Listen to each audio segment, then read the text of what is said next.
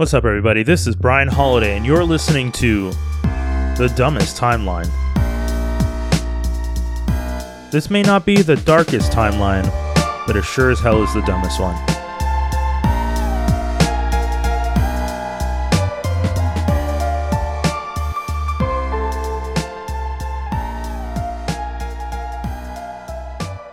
Hi, everyone. My name is Brian Holidae, and I am a podcast blurred.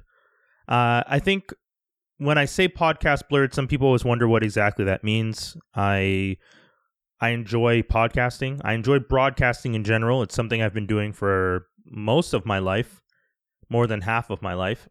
And I see it as just a way of expressing myself and creating content when I was younger, I was a musician. I played the saxophone, and I come from a musical family. So, you know, in some way, I guess podcasting is my way of staying connected to that because I don't really play an instrument anymore. Although, if you give me a saxophone, I'd probably be able to get back into it.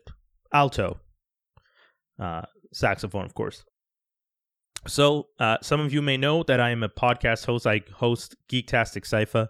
That is a free X Agents Media production that is available on youtube.com slash free X Agents Media. And we do that show every Wednesday at 6.30 p.m. Eastern Standard Time. I also used to be one of the co-hosts of the of a podcast called That's Canon Podcast, which focused on comic books. And most recently, I was hosting a podcast called Not a Journalist. I would like to go back to Not a Journalist. I think there are a lot of great conversations to be had. Unfortunately, I just had to take some time off from it because the production schedule that I had laid out for myself became a little overwhelming with the other things I had going on, such as returning to my full time job after I was furloughed during the pandemic. With that said, uh, this new series that I'm hoping to bring to life. Uh, I'm going to refer to it as a limited series for now because I don't plan on doing it for a long period of time. But uh, this limited series, The Dumbest Timeline, is focused on the idea that we don't live in the darkest timeline, but we do live in the dumbest one. And I say that not because I think we, as a people, are idiots. I actually regularly have conversations with my friends in which uh, I will try and find the rational and logical seed or like core idea behind something that is perceived to be idiotic. And a lot of times my friends are just like, you just have to accept that some people aren't rational. And I'm always of the mindset that there has to be something. At the core, the people doing this thing believe they're doing it for X reason. For example, I'm Canadian. I live in Canada right now there's a large freedom convoy that has made its way to the nation's capital. There are 8,000 or 10,000 or whatever, couple thousands of people in Ottawa who say they are there to ask for the mandates that have been brought up brought upon us because of the pandemic. They're asking for those to be removed. They're asking for all mandates to be removed they're asking the federal government to remove them. So originally, I, you know, kept trying to understand what exactly they wanted because, as you can imagine, a large group of people making their way across the country and arriving in Ottawa didn't have a specific leader or spokesperson and had a lot of ideas.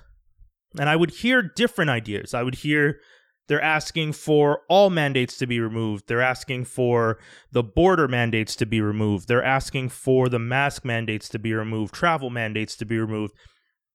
And I kept thinking to myself, well, okay, but why are they going to Ottawa to do that? Because the federal government in Canada doesn't create the mandates on a provincial level, right? So the mask mandates that we have in Quebec, where I am, or in Ontario, or any other province that has mask mandates, those are done on a provincial level. So the federal government doesn't decide that. Then I was trying to understand what they were asking for regarding the border, because they're asking Canada to lift the mandates for the border so that the truckers don't need to be vaccinated. to cross the border. But remember, these are Canadian truckers who are within Canada and can cross into Canada without being vaccinated because they are Canadian citizens and as Canadian citizens cannot be denied entry into their own country. So then I started asking anyone who was aware of the situation from the Freedom Convoy's perspective, well, why are you in Ottawa asking the Canadian federal government to lift the US border mandate? And of course, no one had a valid answer for me because that's not how it works. So, and then the last thing I heard was they were asking for the current legally elected Prime Minister of Canada, Justin Trudeau, to be actually not, they're not asking for him to be removed, they're asking for him to step down. So, I started asking very fair and logical questions to once again anyone who is on the side of the Freedom Convoy who would could have a fair and honest and serious objective conversation with me because I'm someone that represents I, I don't love the mandates. I think some of the mandates are helpful, but I don't think they're all helpful. And I'm interested in hearing what these other people who are saying take all the mandates away are saying because I want to understand what they're looking for.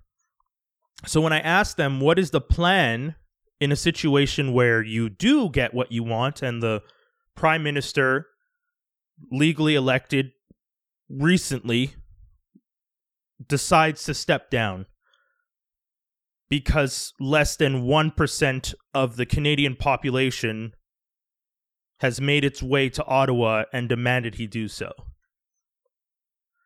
And and I think that I'm asking a pretty fair question. And, and but the response was very negative. No one everyone saw my question as some sort of insult or slight or I was trying to pick at what they were saying. And I was trying to pick at what they were saying because if you're going to ask for such drastic things as the prime minister to step down, which once the prime minister would step down, it would cause a larger economic slide because, as anyone knows, or if you're not aware, anytime a world leader has been asked, quote unquote, or forced to step down abruptly, it has affected the economy of that country. So I thought it was fair to ask in the situation where Justin Trudeau, who is the head of the Liberal Party and the Prime Minister of Canada, is and fairly and legally duly elected into the office, steps down and is then replaced by someone who is also in the Liberal Party because they're not having the party leave, they're having the leader leave. And now this new person comes into power and the people, the scientists who have been informing Justin as to the science behind the decisions he's been making, they're still there. And the liberals are still there. And the economy is sliding more now. So I just ask the question of what's the plan? And this is when people often tend to start insulting me or telling me I'm dumb or I don't understand. And I guess they're not wrong that I don't understand because I don't understand what the plan is. And I think it's fair to ask, what's the plan? Because as one of the Canadians that would be affected by this decision, I feel that it is very fair of me to ask what the plan is for this decision. I have the right to ask them what's the plan for it. The same way that these people felt they had the right to and the freedom to present themselves in the nation's capital and make demands is the same way that the rest of us who are affected by the decision of a small group that is less than at this time at the time that I'm recording this from everything that I've read they make up less than 1% of Canada's population but those people and I'm, again, still willing to listen, think I am stupid or dumb for asking them a question as to what the next step is. So that's when I started to realize that perhaps this will never be resolved in a logical or rational way because I'm asking a rational question to people that so far don't believe in being rational. And that's the thing. I call this show or this limited series the dumbest timeline in hopes that I, I'll be proven wrong. Because I don't think the world is dumb, but I do have concerns that when a small group can blockade a nation's capital and make demands and when others ask them pretty fair questions about the demands that they're making. And again, not targeting them, not trying to dismantle them, not trying to hinder their process, actually and genuinely, objectively trying to understand what they're saying, and then to be called an idiot constantly, does not leave me with a lot of hope. But fingers crossed, Throughout this limited series, I hope that we will be able to find that we don't live in the dumbest timeline. And I look forward to exploring that with you, the listeners, and fans, and potentially the people who will disagree with me and once again call me an idiot. I'm Brian Holidae. I'd like to thank you very much for listening to this introduction. And you know, make sure you check out all my content. It's available on brianholidae.com. That's Brian, H O L I D A E.com. Thank you and take care.